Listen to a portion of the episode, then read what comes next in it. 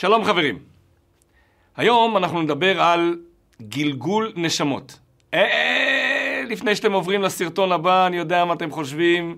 גלגול נשמות, מושג קבלי, מופשט כזה. היום אנחנו נסביר איך למעשה גלגול נשמות זה מושג שכל אחד יכול להבין אותו, והעיקר, כל אחד יכול להתייחס לחיים שלו בצורה אחרת כשהוא מבין את זה יותר לעומק. מה זה למעשה גלגול נשמות? גלגול כמו גלגל. הנשמה שלנו נמצאת עכשיו בתוך הגוף שלנו. אבל הנשמה הזאת מתגלגלת במעין מחזוריות בין העולם הזה לעולם העליון. הנשמה, כמו שאנחנו מכירים אותה, נמצאת בתוך הגוף שלנו. היא מחיה את הגוף, אנחנו אומרים כל יום בברכות השחר, אלוקיי, נשמה שנתת בי, טהוריי. אבל אחרי 120, כשאדם מסיים את תפקידו בעולם הזה, הנשמה עולה לעולם האמת ומוסרת דין וחשבון על כל מה שהיה במשך ה-70, 80, 90, 120 שנה שהנשמה הייתה בתוך הגוף. חלק מהדברים, ציון מצוין. חלק מהדברים, ציון בינוני. וחלק מהדברים, ציון לא עובר. וכשהדברים מגיעים לידי כך שהציון הוא לא עובר, אז בעולמו של הקדוש ברוך הוא, יש מועד ב', ג', ד', ה', וכך הלאה והלאה והלאה. לעולם הנשמה נשלחת לעולם הזה כדי לתקן דבר שהיה לא כמו שצריך בגלגול הקודם.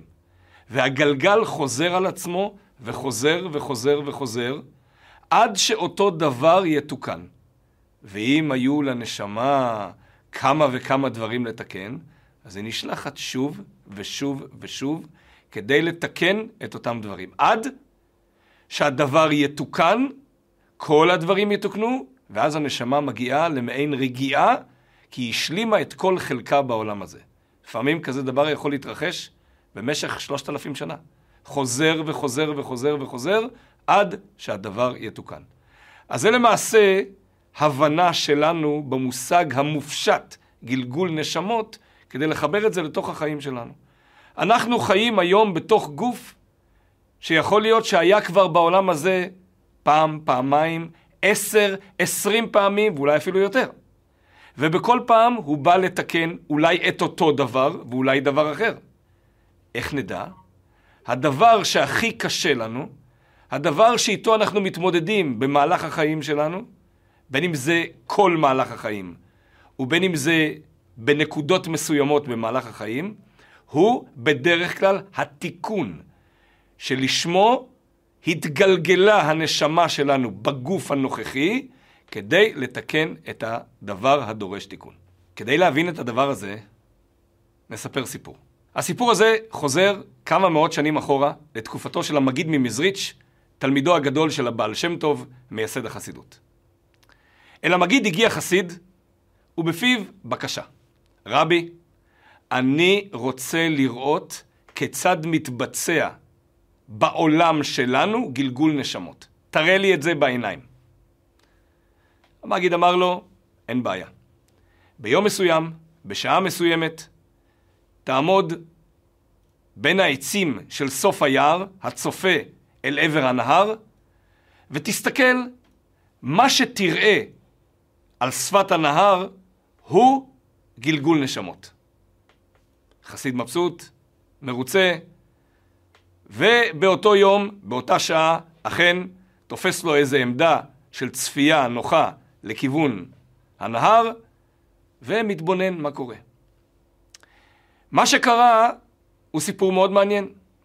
מגיע אדם, יום קיץ חם, רוצה להתרחץ בנהר, מוריד את הבגדים, שם את הבגדים על שפת הנהר, והולך להתרחץ בנהר.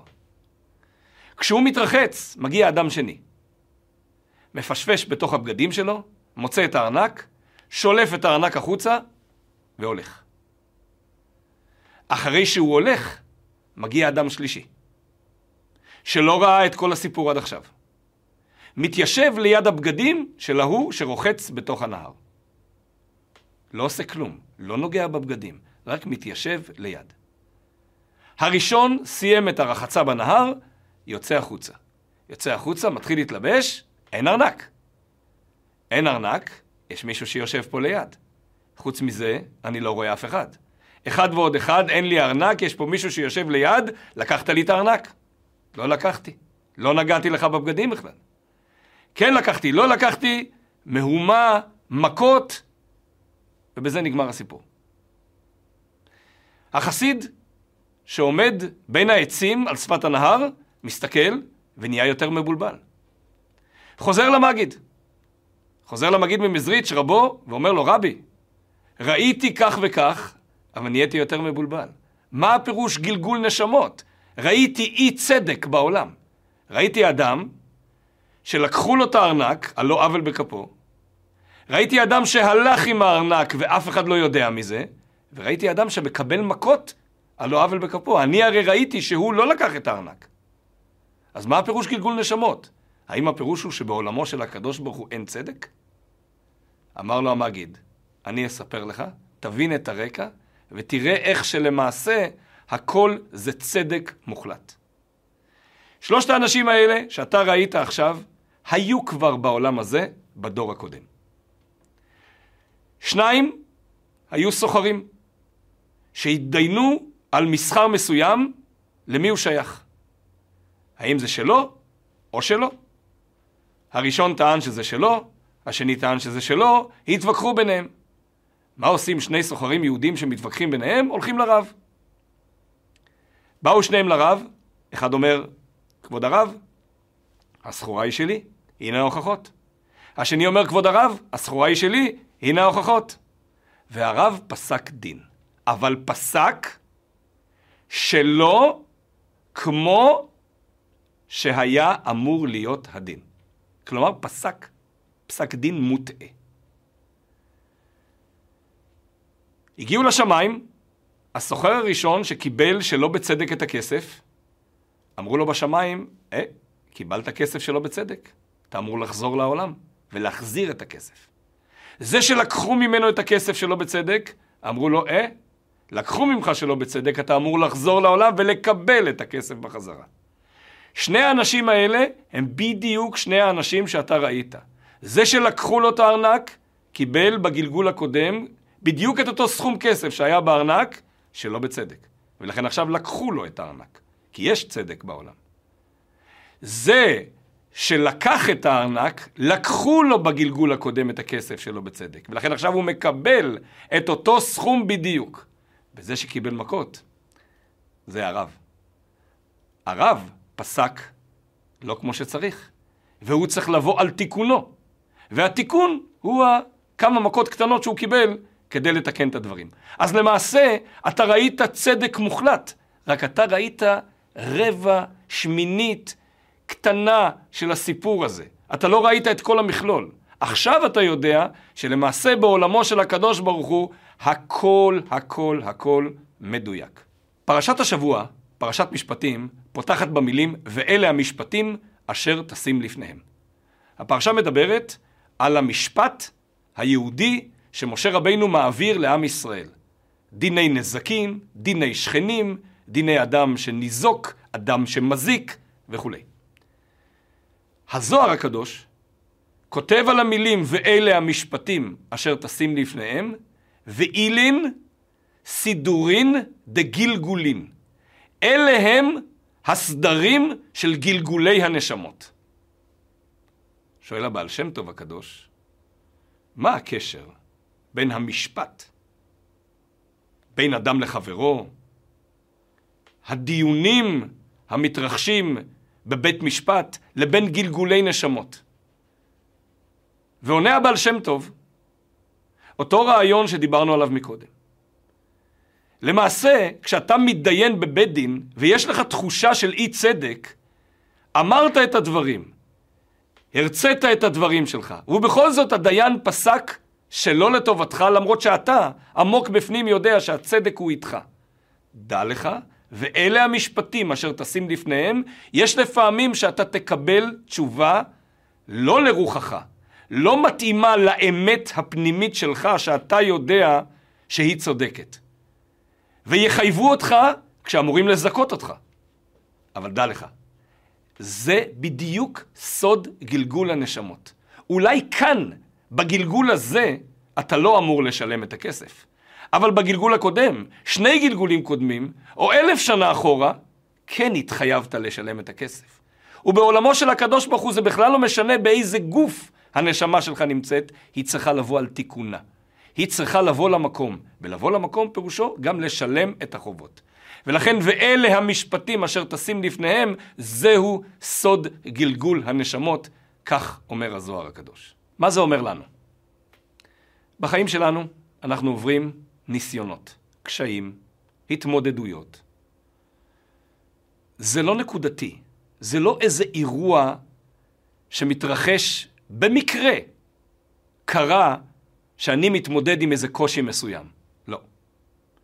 תמיד, לעולם, כל קושי שאתה מתמודד איתו, פירושו שבגלגול הקודם לא השלמת אותו, או לא השלמת אותו מספיק.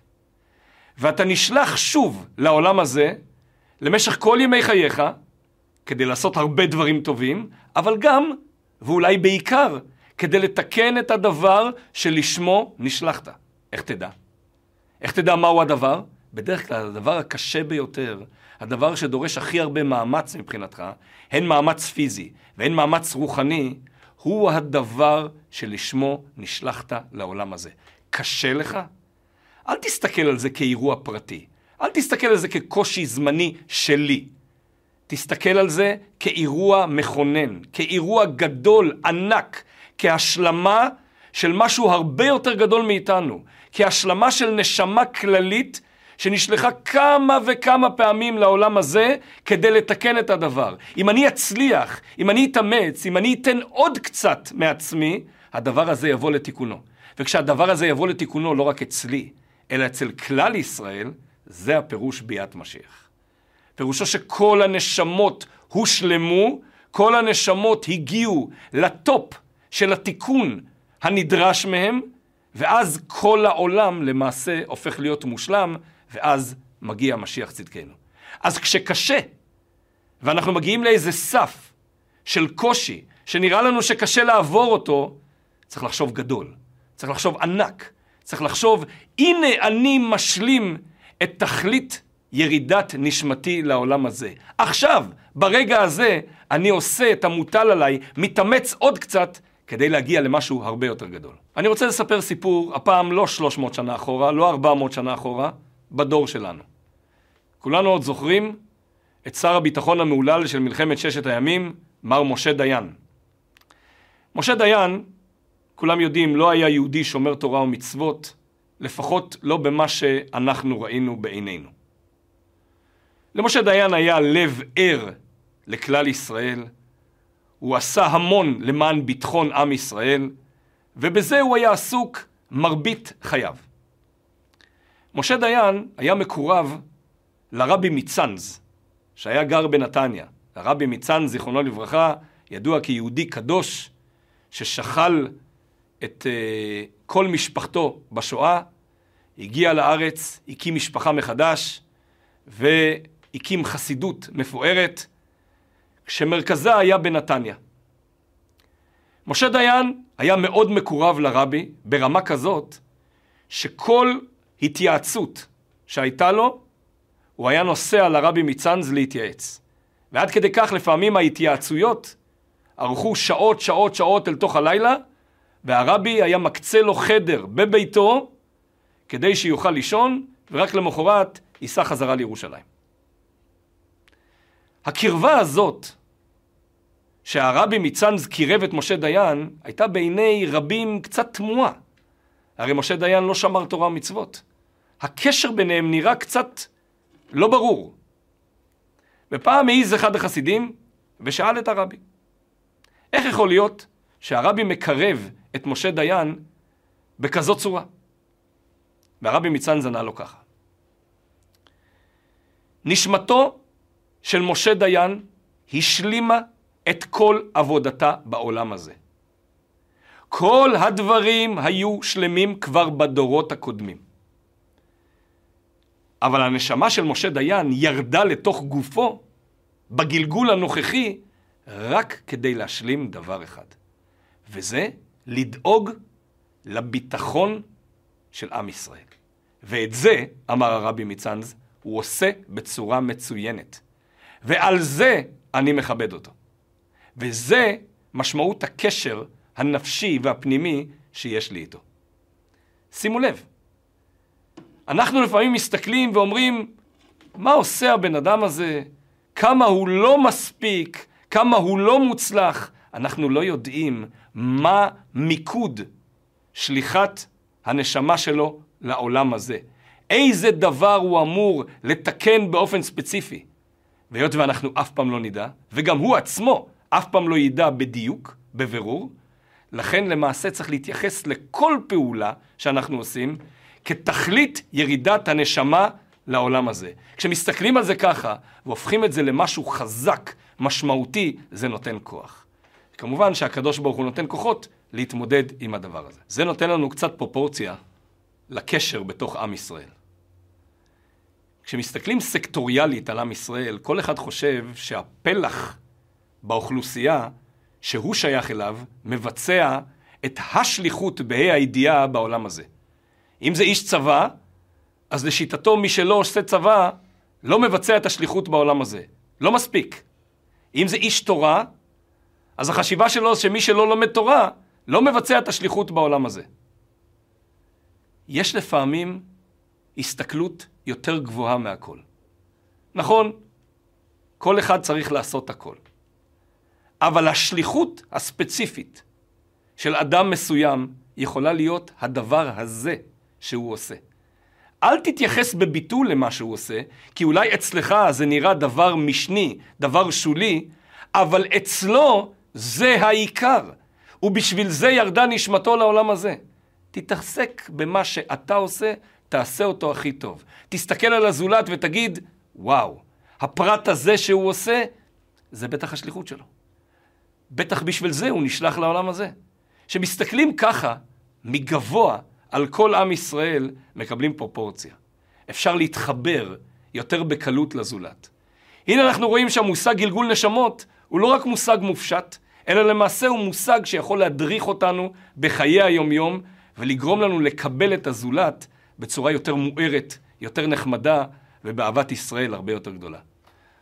אז אם אנחנו יודעים שבאהבת ישראל מביאים את הגואל ומשיח צדקנו מחכה לאהבת ישראל הפרטית שאנחנו ניתן בתוך העולם הזה, אז בעקבות הפרשה הזאת ואלה המשפטים,